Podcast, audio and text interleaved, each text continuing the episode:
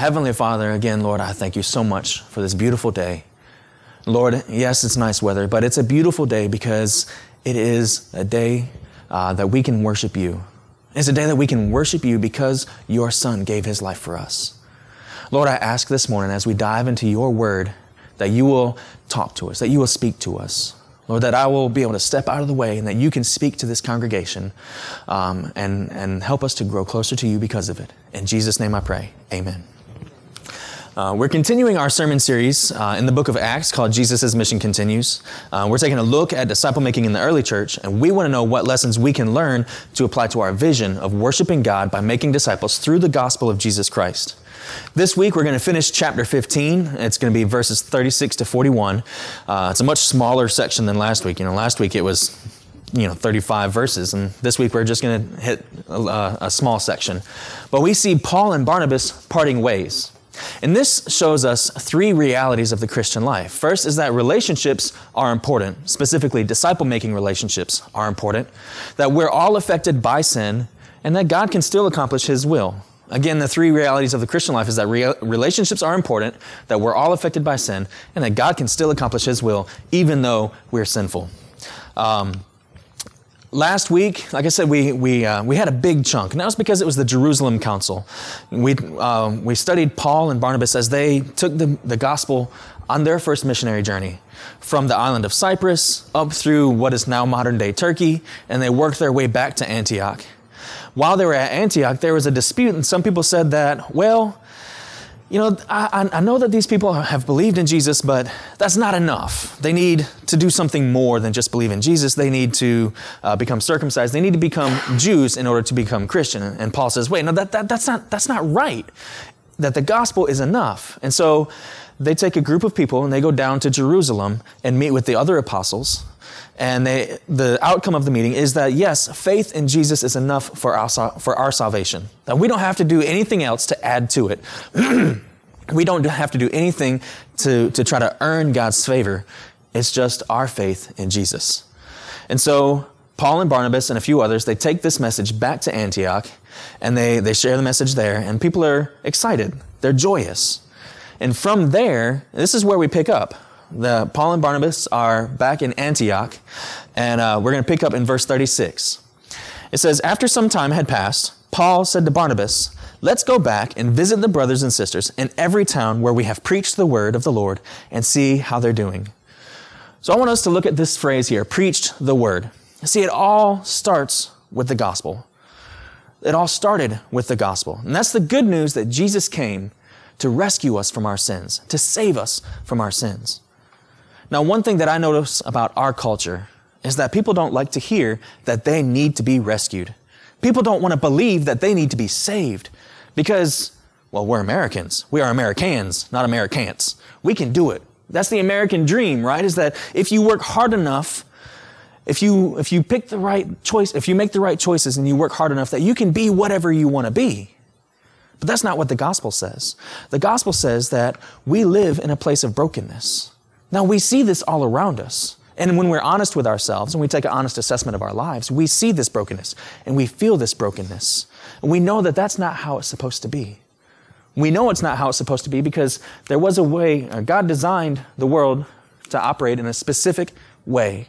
God designed the world, uh, He created the universe so that we could be in relationship with Him, so that we could be in relationship with each other, and that we could be in perfect relationship with the rest of the world. Well, if there's supposed to be all this perfect relationship, then why is there all this brokenness around us? Well, that's because of sin. And that sin, sorry, that sin is any time that we are going against God's will. It can be uh, doing things that we're not supposed to do. It can be not doing the things that we are supposed to do, or it can be having sinful thoughts like lust and envy. And that's why we are in this place of brokenness. It's because of our sin. And like I said, people will try to work their way out of it. They can try to earn God's favor. That's what we talked about last week with the legalism. And that, yeah, Jesus died for your sins, but that's not enough. You have to do more. You have to follow all these other rules. And they're just trying to earn God's favor. But that will, unfortunately, that will only lead us back to more brokenness.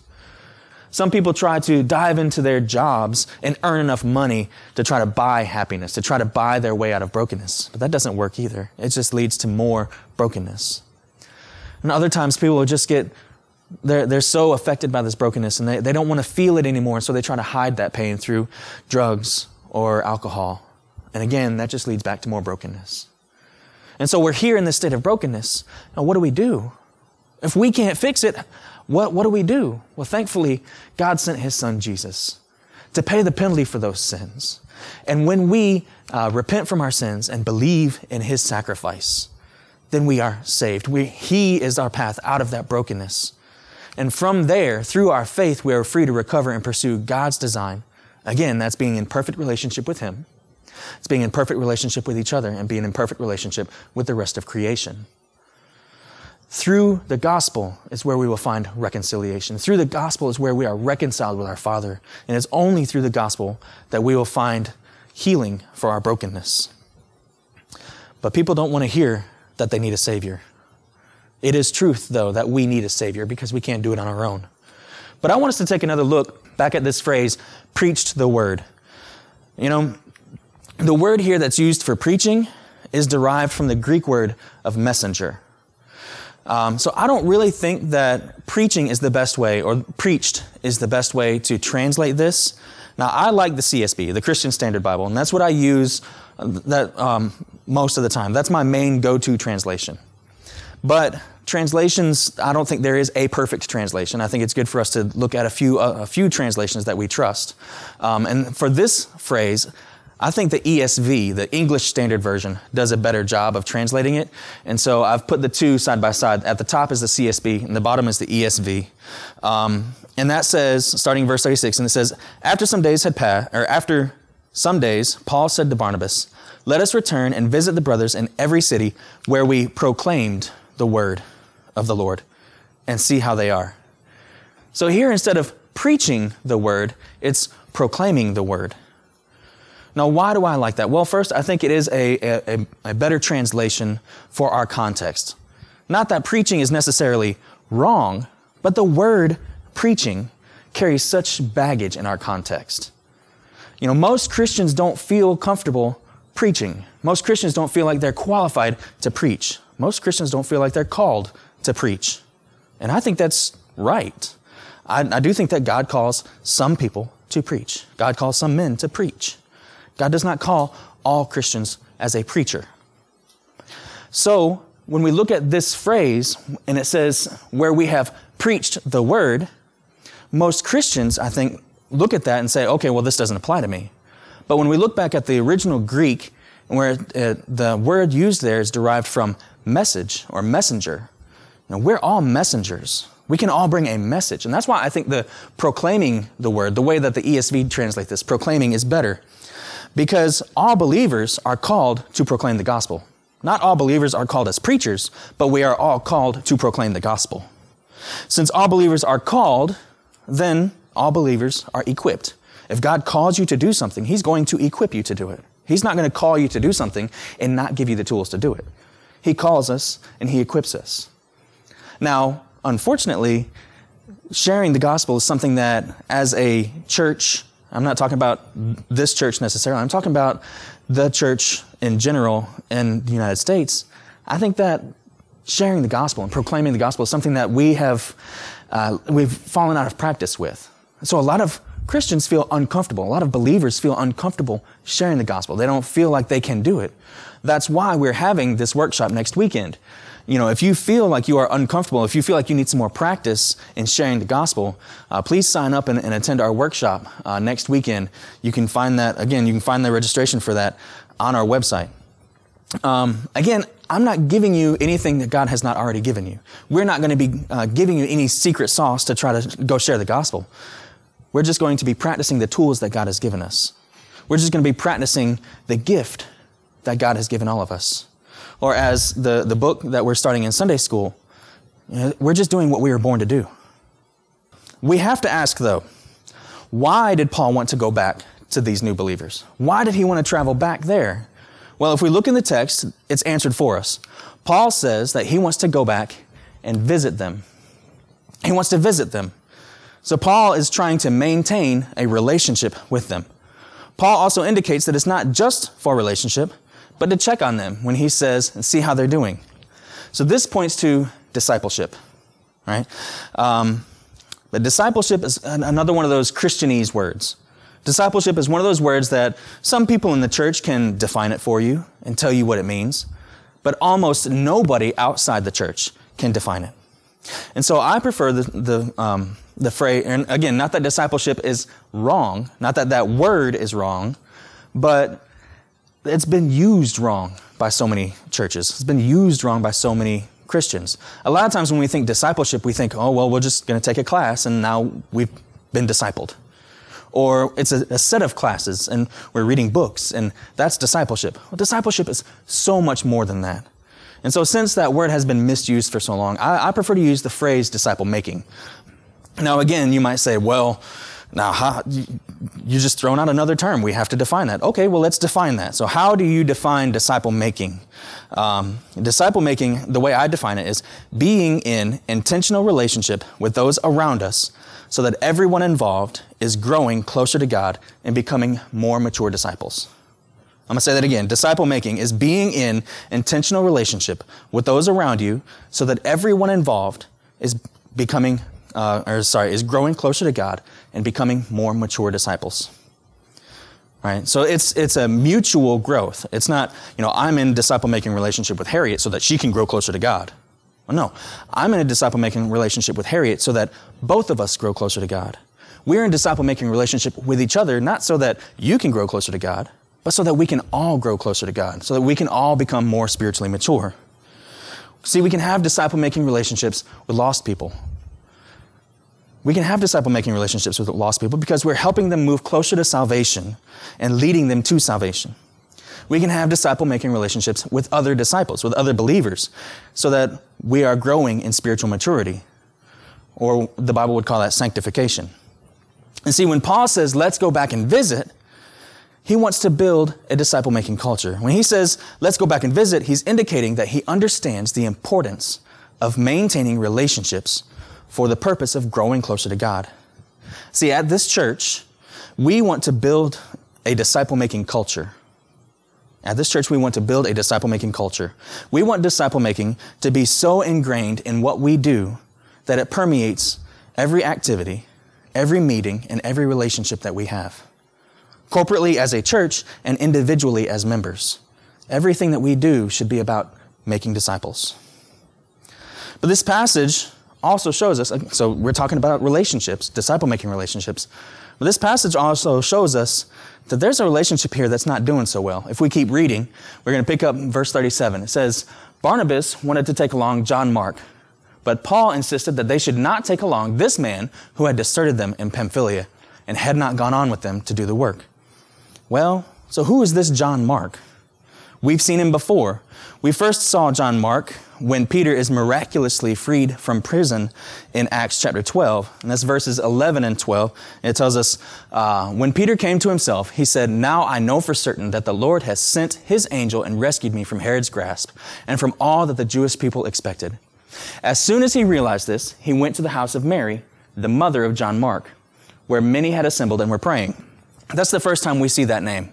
But then later in the chapter, that same chapter, um, it said in verse 24 and 25, it says, But the word of God flourished and multiplied. After they, they had completed their relief mission, Barnabas and Saul returned to Jerusalem, taking along John, who was also called Mark.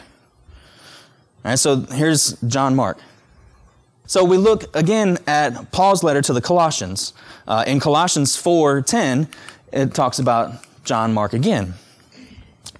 Uh, it says, uh, Aristarchus, my fellow prisoner, sends you greetings, as does Mark, Barnabas' cousin. Now, some researchers uh, indicate that this Mark is the John Mark that we read of in Acts. We don't know that for sure, but what this does tell us is that this Mark is Barnabas' cousin. You know, it does seem likely that this Mark is John Mark that we've been reading about in Acts. Again, we can't know that for sure, but it does seem likely.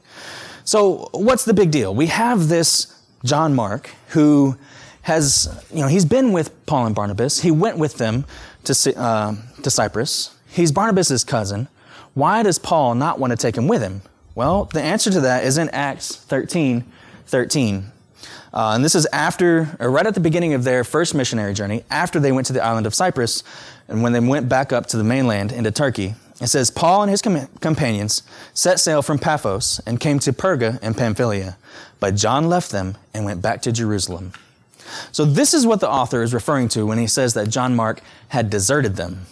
He left them. When they were on their first mission trip, John Mark left them. So, this shows us that all believers are affected by sin. All believers are affected by sin. So, you may be sitting there thinking, well, Pastor Jason, how does this point to the fact that all believers are affected by sin? They just had a little disagreement. Well, you see, God is a unifier.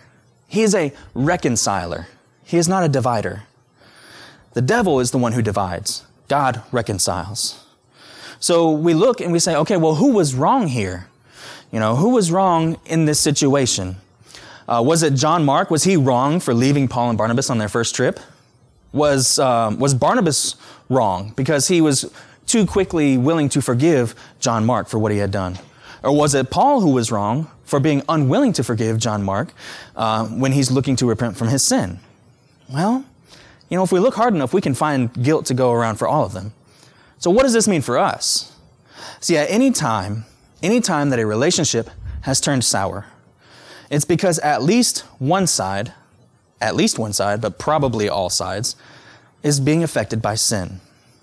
There's some sin that the devil is using to drive a wedge into that relationship. And see, what we do know for sure is that the gospel brings reconciliation. The gospel brings us closer to God's design because through the gospel, we are free to recover and pursue God's design. And as we're growing into more mature disciples, as we're pursuing God's design in our life, as a community, as we're all pursuing God's design in our life, then we're all going to be heading in the same direction. We're all going to have the same mission. We're all going to have the same objective, and that is to make disciples, to worship God and make disciples. So if we're all pursuing God's design, then there's not going to be these broken relationships in our wake. If we're all pursuing God's design perfectly without sin, then all of our relationships would be perfectly reconciled. However, we know that not all of our relationships have been perfectly reconciled because there is still sin. We're all still affected by sin. We all still sin.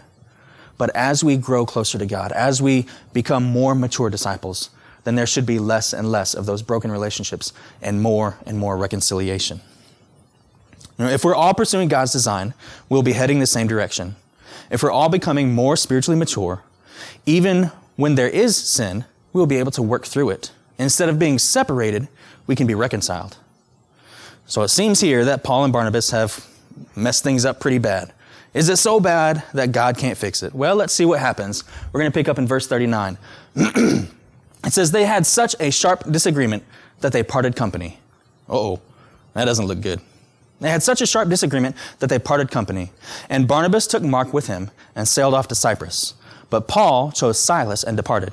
After being commended by the brothers and sisters to the grace of the Lord, he traveled through Syria and Cilicia, strengthening the churches. So we see that Barnabas took Mark with him and set off to Cyprus. Barnabas decides to take John Mark with him, and they go back to Cyprus. Now, I think it's interesting that they go to Cyprus, and that's interesting to me for two reasons. If you recall, Acts 4:36 tells us that Barnabas is from Cyprus. So Barnabas is going back home. also, it was after they left Cyprus that John Mark uh, deserted them on this mission. So Paul is, or sorry, Barnabas is going home. But also, John Mark is going somewhere that he's been before. I, I don't know if he was too scared to go into uh, you know, what we would know as modern day Turkey, and that's why he deserted them. We don't know. We could read that into it, but we're not told that. But we do know that John Mark has been to Cyprus. And so Barnabas is going back home to Cyprus. John Mark is going with him. So Barnabas returns to his home, and this is the last that we hear about him in the biblical narrative. It's the last that we get to see him. But Paul does refer to him a couple times later, um, and when he's referring to things that they had done together. We can only assume that when Paul goes back, or sorry, when Barnabas goes back to Cyprus, that he is going to continue the mission. He's going to continue his mission. Now, this is the same mission that Paul wanted to continue, but they wanted to do it in different ways. Paul wanted to be a church planter. He wanted to go around and spread the gospel to areas that had never heard it before, planting churches along the way. But Barnabas goes back to Cyprus to focus on a specific context in that area, possibly to be a, a pastor of a local church. And not exactly the way that we would think of a pastor nowadays, but to lead a local ministry there. We don't know this for sure about Barnabas, but the, the gospel did continue to spread in Cyprus. And even today, there's a church who traces its history back to Barnabas. Today, there's a um, monastery on the island of Cyprus bearing the name of Barnabas. So he does have a strong witness on that island, even still today. So we can be fairly confident that he went back to Cyprus and continued the mission, even though the Bible doesn't tell us. But Paul says that Paul chose Silas. So if you notice, Paul is always traveling with somebody. He's always training someone and helping them to become a more mature disciple. This is instructive for us. We all need a Paul in our lives. So a Paul is someone who is more spiritually mature than us um, and who has taken us under their wing to be a discipler for us, to help us to grow closer to God. A Paul is constantly pouring into us and helping us to grow into more mature disciples. It's also instructive if we look at it from the other perspective. We are all called to be a Paul. We all need to be a Paul to someone. See, Paul was always taking someone along with him because he realized that disciple making is not something that happens on accident. As a church and as individuals, we have to realize that disciple making doesn't happen by accident. That's why I define disciple making as being an intentional relationship because it, it doesn't happen on accident. We have to make a purposeful effort to do it. If you are a believer, I encourage you that you are more spiritually mature than someone. Even if you feel like you don't know a whole lot about the scriptures or a whole lot about theology, you are more spiritually mature than a lost person, and you can be a Paul to them. You know, sometimes we can be a Paul in one area of being a disciple while needing a Paul in another area. You know, maybe you may be a really good steward of your finances, but you need some guidance when it comes to having a servant's heart. Or maybe you have that servant's heart, but you need some more training in having a fruitful prayer life. You know, sometimes we can be a Paul in one area, but need to be discipled in another area. So, you know, when we talk about being a Paul to someone, that's not necessarily I'm always going to be that Paul, and I'm always going to be the one teaching and leading. Sometimes those roles are reversed depending on the situation. But what does it say they did? It says he traveled through Syria and Cilicia, strengthening the churches. So Paul continues on his journey, heading toward Derbe and Lystra. This time, though, instead of going by sea, he's going by land. So he's heading back toward those churches that they had planted. What's important for us to note here is that God was able to continue using both men. God was able to continue to use Paul and Barnabas, even though they were separated. These men had a sharp disagreement and parted ways. And as I said earlier, I don't think that was God's plan for them to have such a sharp disagreement. Now, it may have been God's plan for them to continue the mission in separate ways, but not necessarily be separated because of a disagreement. You know, we can think of this in uh, like a, a, local church who takes and um, commissions a missionary and sends them somewhere around the globe. You know, yes, they are physically separated, but they're not being divided. You know, as opposed to unfortunately, in our, in our culture, it's not uncommon for church splits or different things of that sort where we have large groups of people leaving because of a certain division. But God can still use those people. God can still use both sides because God was still able to use Paul and Barnabas. God was still able to use these men to accomplish his will, which was to spread the gospel. I also don't think that this disagreement caused any long term hard feelings because Paul speaks glowingly about both Paul and Barnabas, or sorry, Paul speaks glowingly about both Barnabas and John Mark in some of his later letters. So we recognize that God is omniscient and all powerful. This means that no matter how bad we mess up, or no matter how bad we think we mess things up, no matter how big our mistakes are, God is still smart enough and powerful enough to achieve His will despite our mess ups. This is not an excuse to continue in sin or to ignore the Great Commission. It's not an excuse to do either one of those. But it should be a relief for us. It takes away that fear of failure. Even when we mess up, God can still take it and, and redirect our paths to, to accomplish His will. It gives us the freedom to go out and to carry out the Great Commission without having to worry that we might mess up God's plans. So we get to our application. Um, what application can we get from this passage to apply to our vision of worshiping God by making disciples through the gospel of Jesus Christ? First, when we look at knowing, know that it all starts with the gospel. This whole passage started with the gospel. It started with Paul and Barnabas proclaiming the word of the Lord. It starts with the gospel. If you've not yet called out to Jesus for salvation, let today be that day. You can come up and pray with me, or you can find somebody after service and pray, and we will gladly pray with you and talk about the next steps, you know, which would include baptism and church membership. It all starts with the gospel, but it also always comes back to the gospel.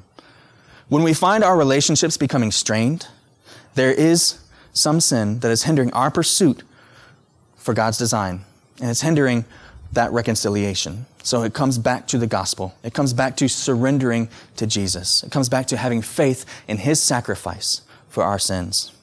So it starts with the gospel. It comes back to the gospel. The second, being. We apply this to our being in that it's important for us to be in relationships, be in disciple making relationships. Have a Paul. Have somebody who is out there who is um, showing you what it means to be a mature disciple. Have somebody out there who's leading you into becoming a more mature disciple. You know, pray that God will show you an area of your life that still needs growth. Then pray for God to show you who it is who can be a Paul for you in that area, in that spiritual discipline. Also, part of being in disciple making relationships is to be a Paul. Again, pray that God will show you a spiritual discipline that you are strong in and that maybe you can help to lead others in. Finally, the doing part of our application here is to make disciples. The doing part is to make disciples. Just like uh, Paul continued on his missionary journeys to make disciples, Barnabas went back to Cyprus to continue to pour into the community there to make disciples. It goes back to the Great Commission. It's Matthew 28, 19 and 20. Jesus says, Go therefore and make disciples of all nations, baptizing them in the name of the Father and of the Son and of the Holy Spirit, teaching them to observe everything I have commanded you. And remember, I am with you always to the end of the age. As I said earlier, we want disciple making to be ingrained into the culture of this church. It is our vision, it is our mission, and it's what we have been commissioned to do. Let us pray. Heavenly Father, Lord, again, I thank you so much for your word. I thank you for the truth that your word has for us. Lord, I pray this morning that you will help us to surrender to you, surrender to your will. Lord, whether it's to come to salvation or whether it's to continue to surrender every day. Lord, I pray that you will help us to see your will and to surrender to it. Lord, I pray that you will help us to be a Paul to somebody. Help us to invest in those disciple making relationships so that we are helping others to become more mature, so that we are becoming more mature, so that we can glorify you, so that we can make more disciples and grow your kingdom. In Jesus' name I pray. Amen. So we've come to our time of response. You can respond where you're seated. You can come to the front and pray, or you can come pray with me. But please do not ignore the calling of the Holy Spirit this morning.